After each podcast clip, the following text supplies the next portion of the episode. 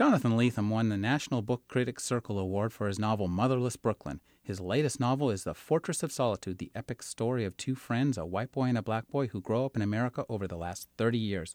Welcome to the show, Jonathan. Thanks for having me. This is nice. Jonathan, this novel seems to be the completion of a journey for you as a writer towards yourself.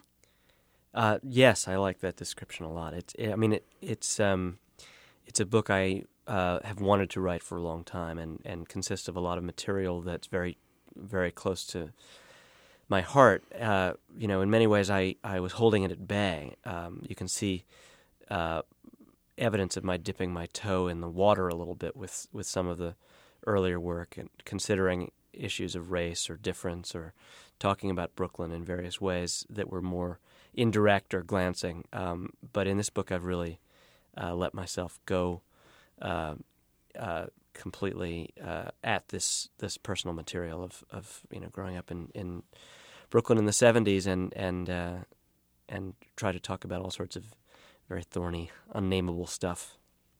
This is an autobiographical book, then. It is. Well, it's full of autobiographical sentiment, unmistakably, and um, I wanted it to be, and so I, I, you know, saddled Dylan, the main character, with uh, my my basically my address growing up, and and he's he's my age, and I sent him to uh, many, although not all, of the public schools that I attended when I was growing up in in New York City. But um, it's deceptive at the same time. There are a lot of ways in which the uh, the autobiography is very indirect still in this book, and and you know I have uh, I identify with Dylan, but also with a lot of the other characters very strongly. There are parts of me and Arthur Lomb, the sort of pathetic kid who uh, pretends to have asthma in the book, and uh, uh, Abraham Ebdus, uh, Dylan's father, is a character who, in many ways, is a, a very autobiographical one for me.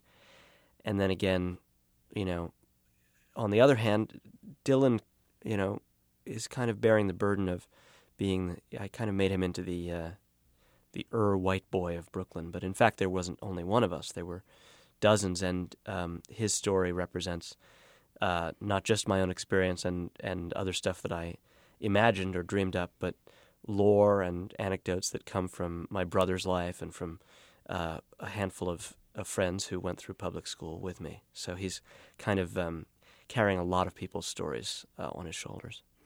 Why don't you give us a little idea of the setup of this book? Sure. It's um, it's a long book, it's twice as long as any I've written before, and it takes place over 30 years, which is a much bigger panorama than I've ever tackled. Uh, it goes from 1969 to 1999, and basically is structured around the the long, slow, very, very awkward gentrification of a of a particular street in Brooklyn, um, and uh, in the foreground, living through these changes uh, are well, a bunch of kids and their parents, but uh, first and foremost, um, one white kid, Dylan Ebdus, who we've mentioned already, and his uh, his best friend, a black kid named Mingus Rude, who's uh, a year ahead of him in school, and so um, is uh, well, he's more than a best friend. He's also kind of an idol and kind of a protector and kind of a conundrum because he's always uh, sort of eluding Dylan. Just just when Dylan catches up with him, uh, Mingus is off into another another grade of school or another uh, another form of experience in their uh, in their coming of age story. This novel deals a lot with racial issues, and you have a very interesting inversion of minorities in that Dylan is one of the few white kids in a predominantly black neighborhood, yet, of course, the blacks who surround him are the minority in a predominantly white America. Right. Well, and those paradoxes were very much uh, real ones, and and as strange as it may seem to be conscious of the thorniness of that kind of double reverse uh, when you're in fourth or fifth grade, I think I was, and so I've given Dylan and Mingus uh, a lot of awareness of racial stuff. They're not able to enunciate it very well, um, and and neither was I for so many years. But um, they're feeling it. You know, they're they know they're in a kind of a uh, a, well, I, I think in some ways Brooklyn in those years, and maybe a lot of the American cities in those years, just following um, the civil rights era. You know, we're talking about the very early '70s. Uh, were almost a kind of laboratory for um, for race race relations, and the public schools, which had been, uh, you know, the subject of kind of aggressive desegregation in the period just before. Well, the, everyone was living with the legacy of that desegregation and uh, trying to work out what it was actually going to mean for people in a real, uh, a real day to day way.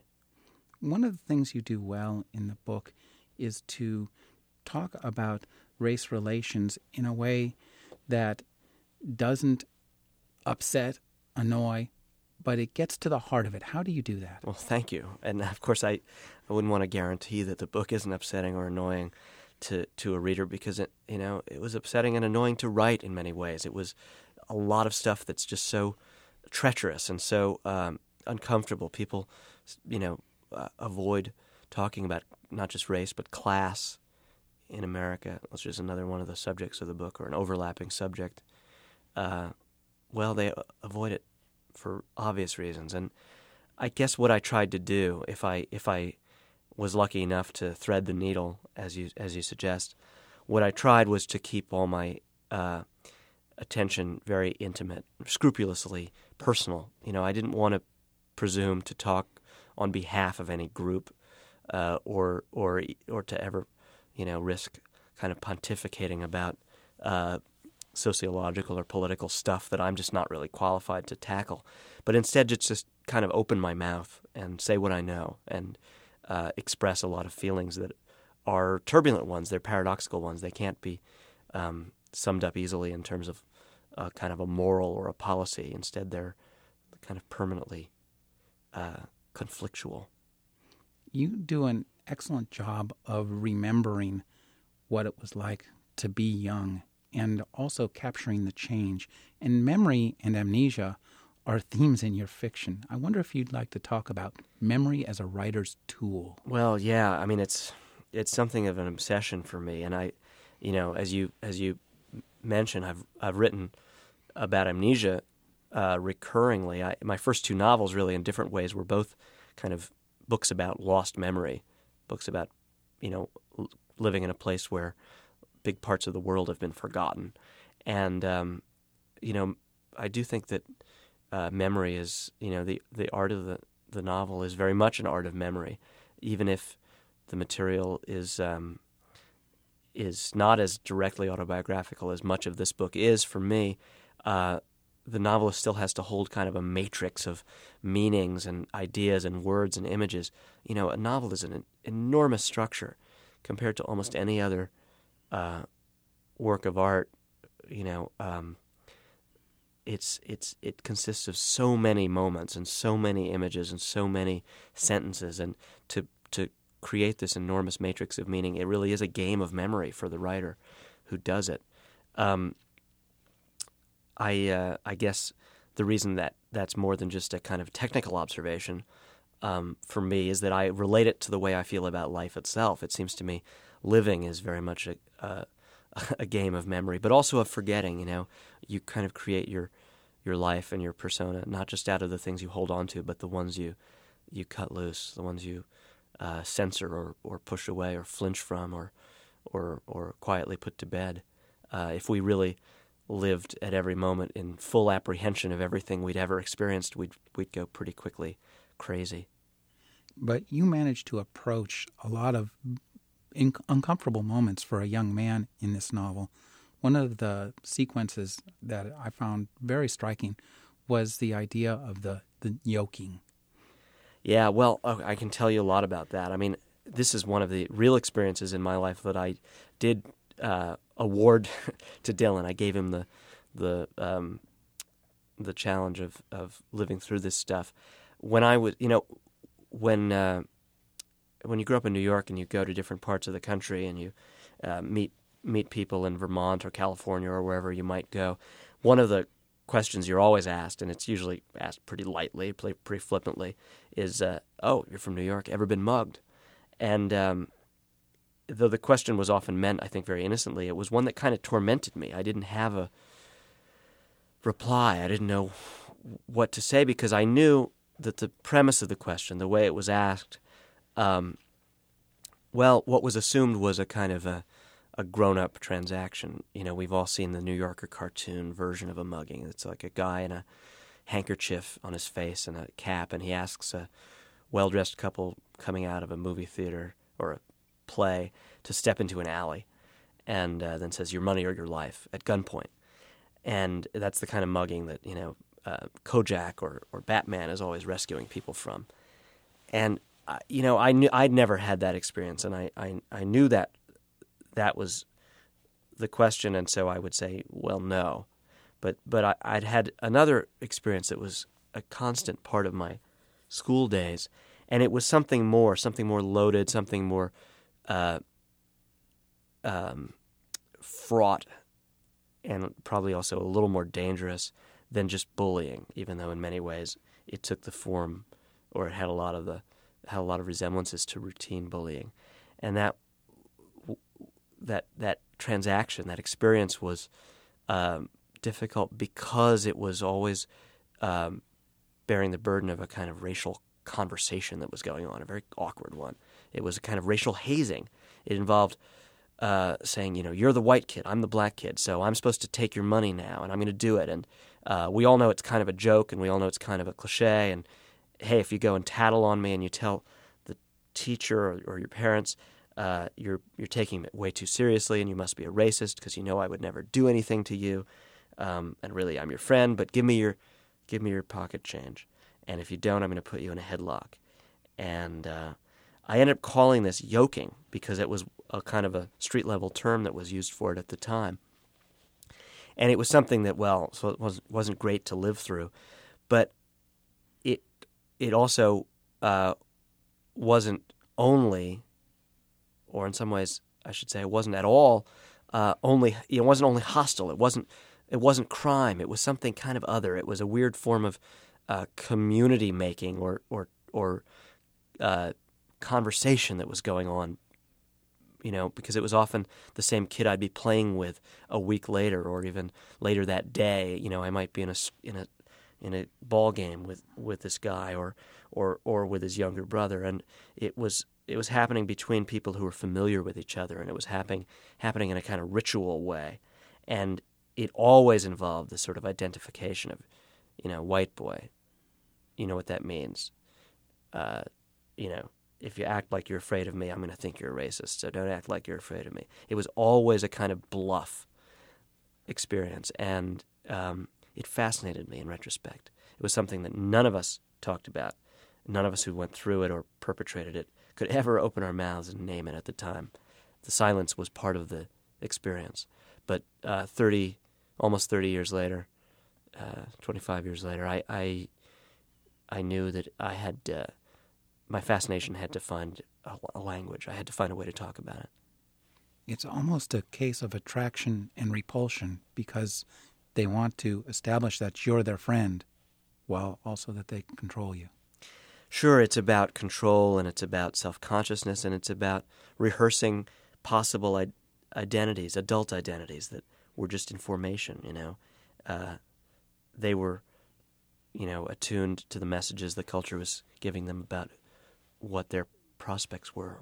You know, and the era that was just to come was was the Reagan era, where the gulf be- between the races and the gulf between classes in America became so grievously uh, exaggerated so violently exaggerated. Um, so they weren't wrong to to be acting out the um, the terms of their uh, disenfranchisement in a in a street game level. You know, um, it it uh, it always had a a quality of um, prophecy to it. I think your characters, these young men, are big fans of comic books.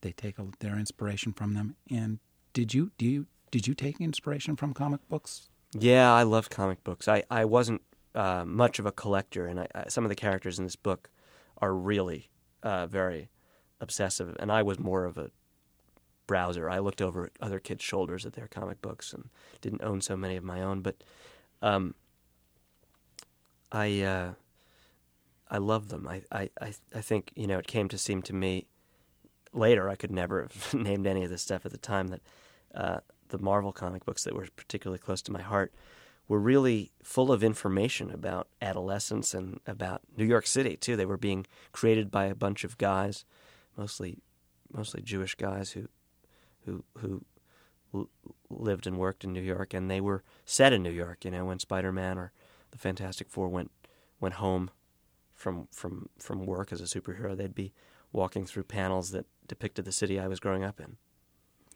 Your characters come upon superhero powers.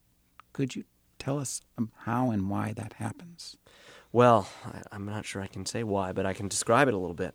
Uh, there's a magic ring that uh, floats around this book, and it's first in the possession of um, uh, basically a guy who's like a bum. He's he's a if he ever was an effective superhero, he isn't anymore. He's kind of a, a wino who's seen around the neighborhood occasionally leaping from rooftop to rooftop, but nobody pays him much attention, and, and really it almost seems like the the kids are the only one who notice him at all, and um, then it uh, it falls into the possession of the, the the teenage boys themselves, and they because they're uh, teenage boys and they love comics and they identify with transformation and power and you know they want to be uh, extraordinary. They they flirt with the idea that they're going to become a superhero because they've got possession of this ring, but uh, because the book is more or less a realistic one, uh, it isn't really even a magic ring doesn't really work that good not in the real world. So um, it's a kind of faltering uh, attempt uh, to, to, to turn into a superhero. As they grow older, they retain the ring and the powers change. Yeah, the the ring has this n- nature where it tends to reflect, uh, I guess, like any good um, symbol in a book does. It tends to reflect the internal states of the people who've got it in their possession. So the ring, you know, when you're a kid, uh, it, it it's probably your greatest dream to fly, and so they can fly for a little while. But in adulthood, it changes and, and it becomes a little more passive and and uh, and psychologically tormented. A, a ring, you can't fly anymore. You can be invisible, which for the for the main character Dylan, by the time he's in his thirties, uh, that's that's more uh, more his fantasy the main character, Dylan, his father is a working artist. Did you live with a working artist? Oh yeah, I uh, I grew up in a, a, household with my father was a painter, and lots of his friends and and and and you know um, my parents' milieu was full of uh, writers and artists and and and other kinds of bohemians and political activists. My family's life was a very culturally privileged one. Uh, there was there were so many interesting people moving through the house at any given time, and and my father's own art was very exciting to me. I you know I, I started out wanting to be a painter and studying it for a while as a, as a high school student. His he achieves fame as a artist for science fiction book covers, and there's a great convention experience in there. Could um, you talk about that? Oh yeah, yeah, yeah. I'm glad you like it. I, I haven't gotten to talk about that part of the book with very many people, but um, yeah, uh, Abraham, the the painter, the dad, he uh, he's kind of I gave him this sort of exaggerated career where he's, you know, every artist of course feels at some level there's a pull between the pure work and uh, and and the marketplace, trying to bring uh, bring the work into some kind of relationship to, you know, making a living or pleasing other people. And Abraham has this problem in spades because he he he, he works in two completely different modes and there there's no middle. He he the work he cares about, the work that means so much to him is um, painting he does on film and it's abstract and it's this very very esoteric form of painted film, uh, not unlike the work of a very famous uh, experimental filmmaker named Stan Brakhage. And um, at the other end, he's making a living by painting the dust jackets or the, the, the covers for paperbacks um, that are put on on um, very cheaply published science fiction novels. And he has an enormous self-loathing about doing this work. He he really isn't comfortable with it at all. He doesn't think of it as art, but as as you know, the world is is uh, full of irony, and irony is always waiting to come and uh, sting you on the butt whenever you um, do something in great sincerity. Uh, it's Abraham's fate that the world has no interest in his painted film, and that he becomes renowned for the science fiction paperback art that he paints. So he ends up being uh, drawn into this world where they want to give him awards and make him uh, the guest of honor at conventions, and it's not something he identifies with, but he uh, he's he's still seduced.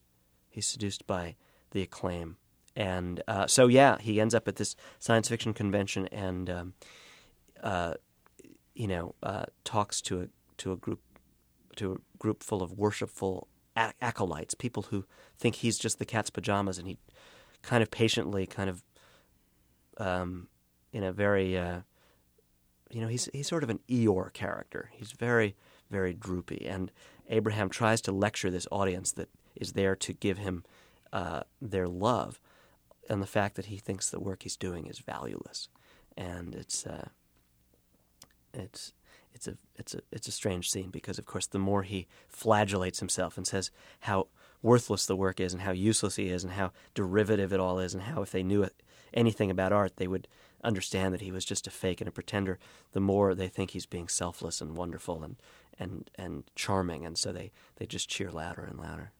Does this re- reflect some of your experience as a oh writer? no not not my own really. I mean i'm some of the uh, local color some of the sociology of a science fiction convention I could never have written if I hadn't hung out at a few of those myself and um, and and it was really fun to to kind of write about this milieu that I think no one ever does write about really directly. Um, but Abraham's experience in that case isn't my own. I, I I'm a much luckier artist than he is. I'm you know the the poles of uh, my passion for art and, and the commerce are so much more closely united in, in my experience. I I've been really well well rewarded and, and well cared for by the world in that my uh, the work I do that I love, the work I do out of out of my own uh, eccentric curiosity and passion, has been the work that people have uh, embraced, and so I don't have that self-loathing. Um, I haven't been asked to compromise at all, and that's really really a privilege. Maybe you could talk to us a bit about the freedom of being a midlist writer. Well, though you may no longer be such. I, uh, you know, of course, it's a funny term because it's sort of no one, no one wants to be a midlist writer, in the the industry, I think, um, is dedicated to uh, to eradicating the concept of the midlist writer. More and more, I think publishing is very boom and boom or bust oriented, and there are first novelists, and then there are either, um, you know, stars or you go home in a lot of cases. And I'm I'm a really lucky exception. I got to kind of poke along um, in an interesting kind of niche for a while. I was a cult writer, you know, and that's what they that's what they that's the to- more tolerant term they'll give to a to a to a um, a midlist writer these days is a, a cult writer or a or a critical critic's darling. And I guess I was one of those. Although I've always it's, it seems so funny to say that as though I didn't have readers who, from the very first two, would come out and meet me in bookstores and thank me for writing the books. It sounds like I'm, you know, you're you're dissing the people who were supporting you early on by by saying you were only a critic's darling or or you were only a cult writer. Like they're not in a cult; they're readers, and and they they were great to me, and I just have more of them now. That's the only difference. Um, I uh, I did, however, get the uh, the the I had the pleasant experience of moving towards a larger success very quietly and very gradually. So it wasn't a shock to the system. I, I, I kind of built my audience bit by bit, and I think that's how it used to happen for a lot of writers more often, and doesn't so much anymore. So, uh, just a, an odd bit of publishing luck for me that uh, I was I was allowed to hang around in the in the mid mid list ranks. You've written two works now of what you might, what I might call motherless fiction. Could you talk a bit about that and how it relates to your personal? Yeah, sure. Life? I mean, I I think um, three, because I think Girl in Landscape, the novel that precedes Motherless Brooklyn, is uh, is really the beginning of my tackling that. And uh, well, it's for, for the simplest possible reason. My mother died when I was fourteen, and um, so there was this, and she was a tremendous uh, parent, a great person to know, and um, I was lucky to have her for as long as I did. But of course, there was this uh, horrible incompleteness in our in our family life and in my my friendship with with her, and as a result, I'm very compelled by the image of of well, by various images of loss. I mean, if you look at my work all the way through, I've written about uh, there's a kind of a black hole of loss. There's a howling, missing center in the lives of my characters from the very beginning. And early on, I was translating that loss into kind of a very rarefied metaphors. You know, the world would have like a missing piece or amnesia. You know, everyone's forgotten something very important. Or, you know, in in in my third novel, as she climbed across the table, there's literally like a black hole where everything you love falls into the black hole. Um, and then I stopped being so indirect, and I started writing about uh, about motherlessness, quite um, quite directly and quite urgently in Girl in Landscape, where the main character, Pella Marsh, loses her mother to cancer in the first couple of chapters of the book, and then is goes on to be in a family that's missing a mother. Um, in fact, that was the most sincere and autobiographical treatment I've ever given it. In Motherless Brooklyn, the, the, the, book that followed that one, all the main characters are orphans, and they're very curious about women and mothers, and they're very, and they don't have sisters, and they're just sort of the whole world of of everything female is kind of remote and mysterious to them. And then again in in this new book, Fortress of Solitude, I'm writing about a couple of kids who whose for different reasons their mothers are not on the scene. Um, you know, it's it's my way of uh, approaching this this material that means so much to me, um, and what what fascinates me about loss and about absence is the presence of the absent person or thing. You know, uh, Rachel, the mother, mother to Dylan, the main character in the Fortress of Solitude, uh, runs away, but she's never very far from Dylan's consciousness. She sends postcards, and uh, you know he thinks constantly about kind of chasing her, finding her, going across the country, and figuring out where she is. And so it's that uh, the enormous force that an absent person can have that uh, I think fascinates me the most. Could you tell us a bit how you create characters, real and imagined, remembering the people you know, your brother, your family, and boil those up into the people who populate your books? Well, I, yeah, I, you know, it's an instinctive process. I, um, I, I don't know that there's anything systematic about it that I could I could kind of offer you as like a method or a policy. I I uh, I have freed myself to to work from more and more remembered and, and in this book really like I, like I said before kind of uh, from testimony material my own material but also the material of my my my friends and family I've I've actually been really deliberate about evoking memories in people and saying I want to talk about this because I'm kind of writing about this this part of my experience but I you know I can't do it alone. I need I need triangulation. I need people to tell me what it seemed like to them in Brooklyn in, in you know 1974, and um, at the same time, the the essence of fiction, the eff- essence of uh, of of of novel writing, is uh, that everything, whether it's imagined or um,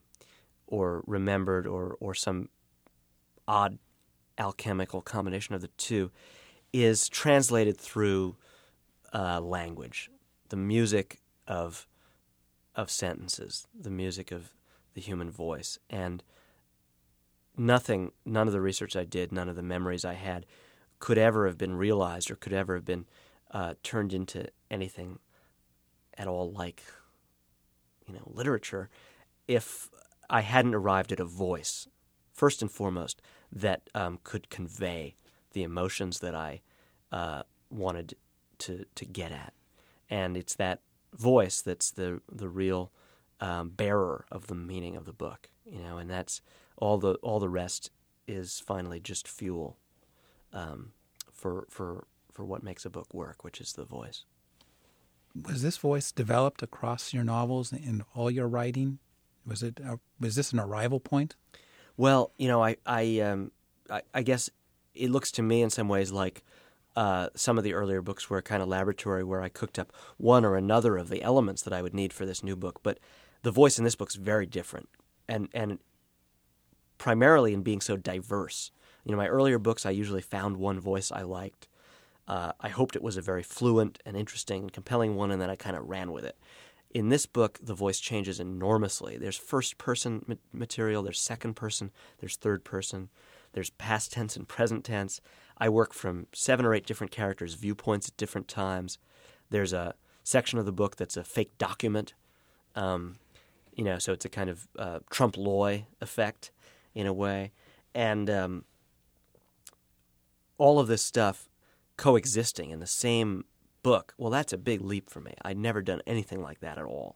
Uh, it's so um, risky. It feels risky to me because it's it might seem inconsistent, or someone might like one part or one voice and then be disappointed that it changes. But I knew that to do justice to the material, that I had to surround it with a lot of different methods. I had to have a really big toolkit this time, and so. Um, I read a lot of books by people I admire that have that kind of freedom of voice. Um, you know, a lot of the, the, the, writing I love most doesn't obey any simple rules, uh, but instead, um, you know, breaks the rules and switches switches horses in midstream or you know changes changes techniques according to what the material demands. Um, and so I, I went ahead and just uh, kind of uh, let myself do everything at once in this book. This is, as you said, a much longer book than your other books. How did you go about writing this book? Was this outlined? How, how did you approach this? It's I, a big project. I never outline. I, I kind of like the challenge of holding it all in my head. I mean, I talked earlier about the art of memory, and I think the pressure of the telling, the eagerness to get something on the page that doesn't exist yet, uh, for me, that's fostered by um, not taking a lot of notes or writing an outline or, or drawing diagrams or, or you know, because I feel that if I did that, I'd, it's like the story would be partly told. I would have expelled a lot of the energy. So for me, facing the blank page is the, uh, you know, the daily challenge. I want to push the story into the next, into its next moments. Um, you know, I'm almost like a reader in that way. I'm discovering it as I go along. So um, apart from jotting down a note here or two, just if I, you know, am sure that I, I've remember I've thought of a scrap of language that I want to, you know, um, hold on to that I wouldn't want to forget. I'll I'll write write myself a post it, stick it on the wall. But for the most part, I uh, I fly blind. The voice in this is also very lyrical and beautiful.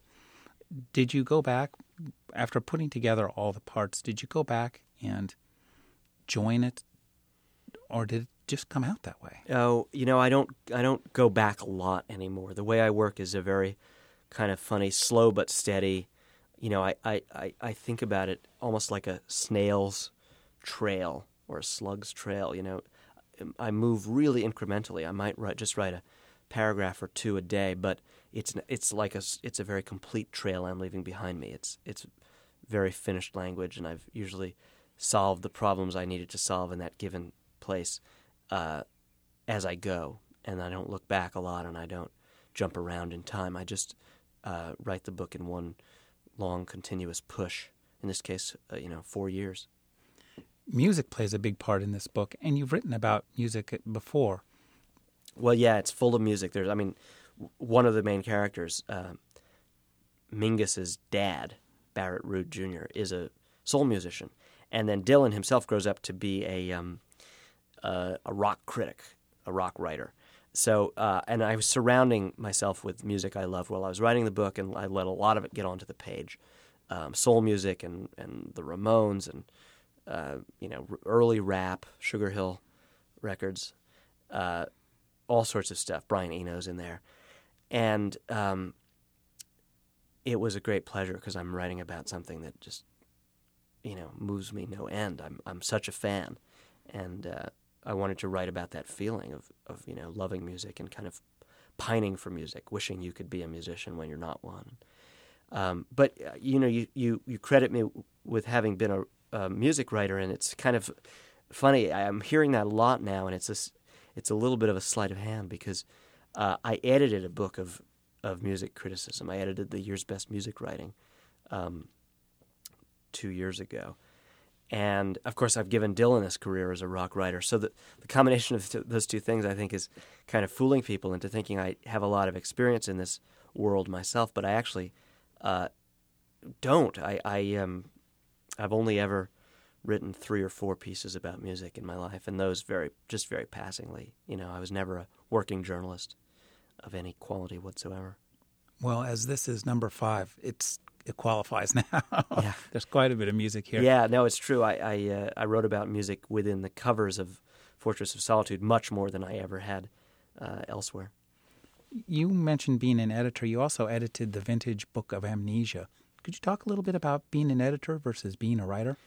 Well, it's you know, um, it's fun. It's easy to to edit a book, a lot easier than writing one, um, and it's really a place where I go to kind of fool around and play with my enthusiasms and give myself a break. It's almost like a social act compared to writing, which is so solitary.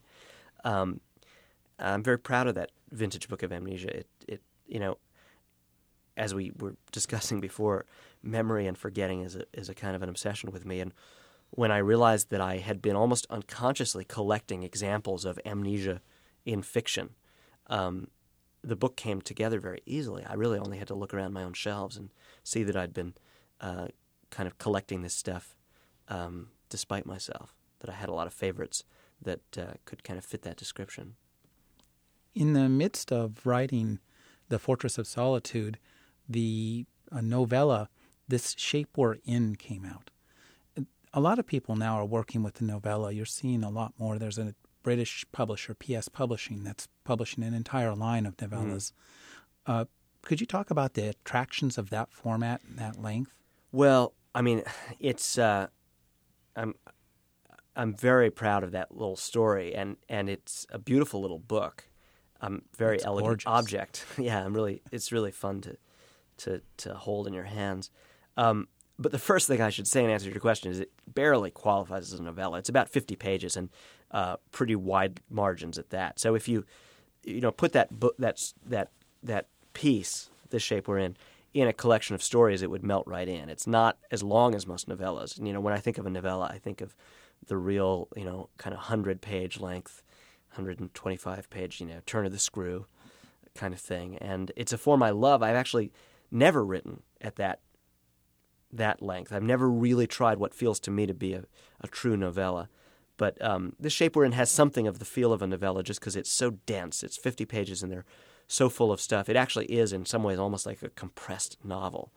Um, I wrote it uh, before I began The Fortress of Solitude, and um, in some ways, it's almost a throwback to an earlier style for me. It's like a little bit of a um, afterbirth of Amnesia Moon, my my second novel, and it's it's another amnesia story, in fact. Um, so uh, it was, I think, it was a, a palate cleanser between novels. Some tell us about some of your inspirations, the writers who inspired you to write. Well, you know, I, I have a couple of major favorites I always haul out when that question is asked. I, I you know, when I first stopped reading kids' books and switched to to the grown up shelves, the books that I associate with that first discovery are, are still they kind of loom really large for me. Um, and as it happens, a lot of them were uh, associated either with crime or science fiction or some some version of kind of the fantastic. You know, and I, I think a lot about um, the books that seemed to me to be the entrance into my adult reading, and it was two books. It was Lewis Carroll, the Alice books, and it was uh, Harriet the Spy and the Long Secret by Louise Fitzhugh. And okay, so one's kind of a fantasy, and the other's kind of a crime story, um, both with little girl protagonists. But you know, after I'd read those books, I, I was done with children's books and I was moving on to the adult shelves. And the first things I found were fantasies and crime stories. I read uh, Robert Heinlein and Ray Bradbury, and I read Graham Greene and, and, and Raymond Chandler and Patricia Highsmith, and um, and I love these guys. And shortly after that, I discovered Philip K. Dick, and um, and then suddenly Borges and Kafka, who were you know this sort of classier version of what what fantasy could be, and they wrote these sort of fable fable-like, dreamlike pieces, and you can see the, the influence of all these writers, especially on my earlier work. And uh, you know, I've had lots of subsequent favorites who've meant a tremendous amount to me. Don DeLillo, and um, you know, Iris Murdoch. I, you know, I could go on and on, but um, there's still something so very formative about those writers that, that I discovered when I was, you know, 12, 13, 14. Could you talk about your interest in your use of elements of the fantastic in your work? Well, I don't. Uh, I don't know how articulate I can be on that subject because it's pretty instinctive. You know, what I associate it with, what I've come to realize is that it comes partly out of my father's painting. My father was a figurative expressionist. He, he still is, paints that way today. And um, he did something very uh, unself consciously, very naturally in his work that I took for granted as a result, which was he would combine observed and imagined figures on the same canvas. He didn't see anything wrong with that. He'd he'd he'd, he'd paint from the model, and you'd have you'd you'd know he was doing that because it would be someone sitting there in front of him, and or it would be you. Sometimes I was his model, and then he'd paint a, another character on the same uh, piece of canvas who was completely uh, imaginary and cartoonish and and um, and not not observed. And so I did the same thing. I always wanted to write in a way that uh, that combined observation and imagination. It seemed to me uh, much more interesting than ha- than thinking you had to pick between one or the other. And so that's why I also was so thrilled by writers who were doing a similar thing, who freed themselves to write uh, in a literary way but with imaginative elements. It didn't seem to me that there was any prohibition against it. Um, later, when I discovered that some people found that awkward, I was very confused because it, it, it seemed to me, like I say, kind of second nature. And one final piece of minutia I have to ask. In This Shape We're In, there's a scene where they come across a pair of tennis shoes tied together and thrown over a telephone right, wires. Right, right. Can you tell me where you found out what that means, what it means? Let well, me know. Uh, you know, if I ever knew what it means, I've forgotten. It could be that there's some uh, deeply uh, important street signal that, that's being conveyed. I mean, it, they were everywhere when I was growing up, and so I just like to put them in books. Um, you know, of course, one one very strong possibility is that if you see a pair of tennis shoes tied by their laces uh, and thrown up over a lamppost, some little uh, kid had to walk home in his socks because some bully did it to him. But um, whether those shoes dangling there are then a signal from one bully to another that, uh, you know, hey, a, a, a, a coward lives on this block, I don't know. I can't tell you. We've been speaking with Jonathan Lethem. His latest novel is The Fortress of Solitude. Thanks, Jonathan. Thanks for having me.